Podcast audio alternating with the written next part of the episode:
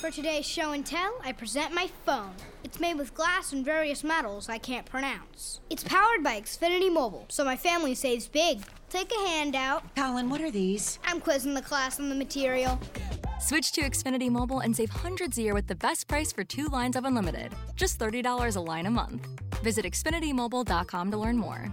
Restrictions apply. Xfinity Unlimited Intro Service and Xfinity Internet required. Taxes and fees extra. Reduced speeds after 20 gigabytes of usage. Data thresholds may vary. All right, let's still go ahead and stay in our small schools and bring our own Cole Young. And Cole, uh, interesting week. You you missed last week. You were in Vegas. Uh, how many high school games did you bet on while you were there? They, they have high school uh, lines there. shockingly, they didn't have a lot of high school lines there. Put me down for Bishop Gorman for whatever they Bishop were. Gorman. I'll put them down to cover. So no, interesting week last week, and we got a good week this week. Um, you know, of course, we got the marquee kind of big class games, but Kearney Grandview in Class Four, Grandview's got to close out, and of course, we know they had to forfeit their games, but they still were three and one on the field um, with those first four games. Uh, they they didn't look great last week against Ruskin. I'm wondering how much of that was finding out that they were forfeiting games at four o'clock in the afternoon, um, and, and kind of going through that whole emotional thing. But they had a whole week to get ready, and they got a Kearney team this week that's that's really you know playing well. Uh, they've really bounced back from the first couple weeks of the season and, and taking care of their business.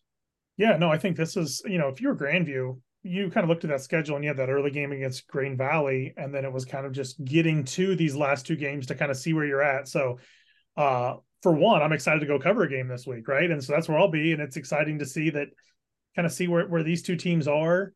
Um, you know, Kearney kind of played that murderer's row that first three weeks, and now they're kind of rounding into form to kind of go down to a little bit of a, you know, kind of ramping back up as they get ready to go into the postseason. So, it for me, you know, I'm, I'm, i think this will be a good game to see where both are at, and Kearney's, you know trying to hold on to that second seed in their district, which you know basically determines if they're going on the road to play Savannah or if they're going to host Savannah, probably.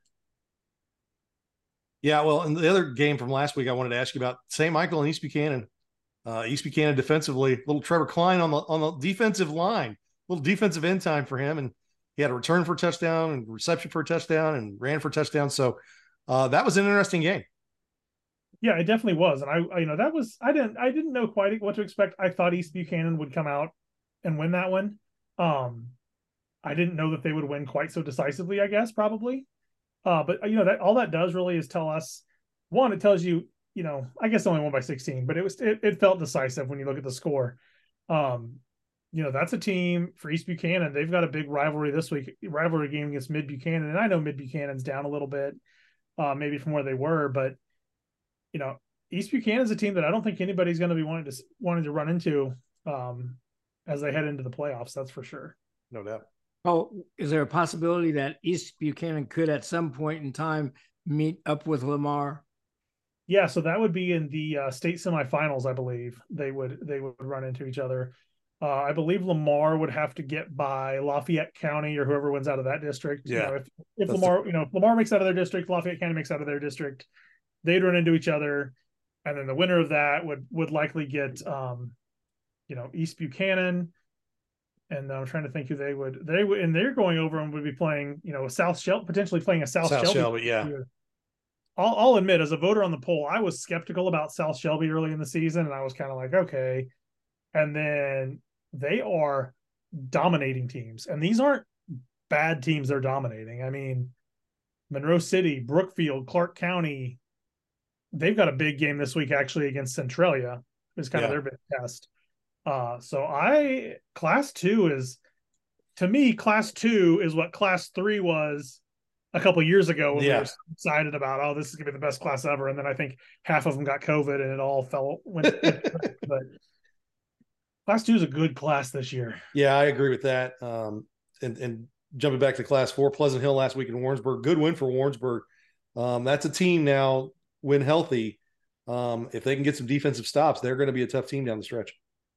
Yeah, you know, Warrensburg's playing good football. I know they had a little hiccup early in the year, but um, really seems to be rounding into shape. And you know, as you kind of think about Warrensburg going down the stretch, I think they have to feel like they've got a chance. You know, looking at their district, you know, they're they're four and three, but they've they're probably going to play Jefferson City early on, and I think they feel like they can probably play with Jefferson City if they're at full strength.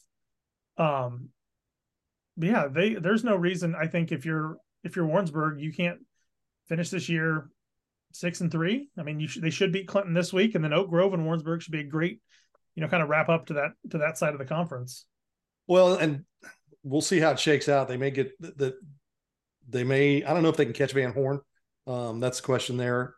And if or if Van Horn were to catch Pleasant Hill, guess what?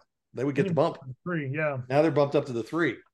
So I mean, there's a there's a lot at play here. Um, that definitely uh, changes some things in, in, terms of of how that that all shakes out. But uh, no, it's a uh, it's the last two weeks are you know a lot of these districts are set um, pretty much, and but a lot of them are you're playing the you're playing to stay in your spot because you don't want to have the bump come into play for somebody if you ha- happen to be ahead of somebody that you beat. You want to have that buffer in between. Well, and here's the thing too to keep in mind. This is these this district's pretty wound pretty tight. I mean, from Jefferson City to Warrensburg is only really a six point separation, and Jefferson City still got to go on the road or play Moberly in week yeah. nine. So, you know, Warrensburg gets a win maybe over Oak Grove. Weird things can happen. Who's Warrensburg number one competition in that district? Who will they? Do you think they'd have to beat in the finals? Uh, oh, Pleasant Hills in there, and Pleasant Hill, Jeff City, and Van Horn are probably the three big ones that they're going to have to put face to to get out of that district. So that's a that's a tough that's a tough district that's going to have to go then play.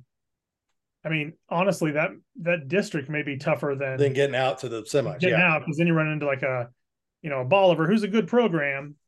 Um, but yeah, that's a that's a tough district, and that's who then likely down the road maybe has to run into uh you know a Kearney or a Smithville. Yeah, that's the thing. I think if you get out of that district, you got a good shot to get in the semi. So, well, Colt should be a great week. We appreciate you taking time with us, and we will chat with you again next week. All right, thank you.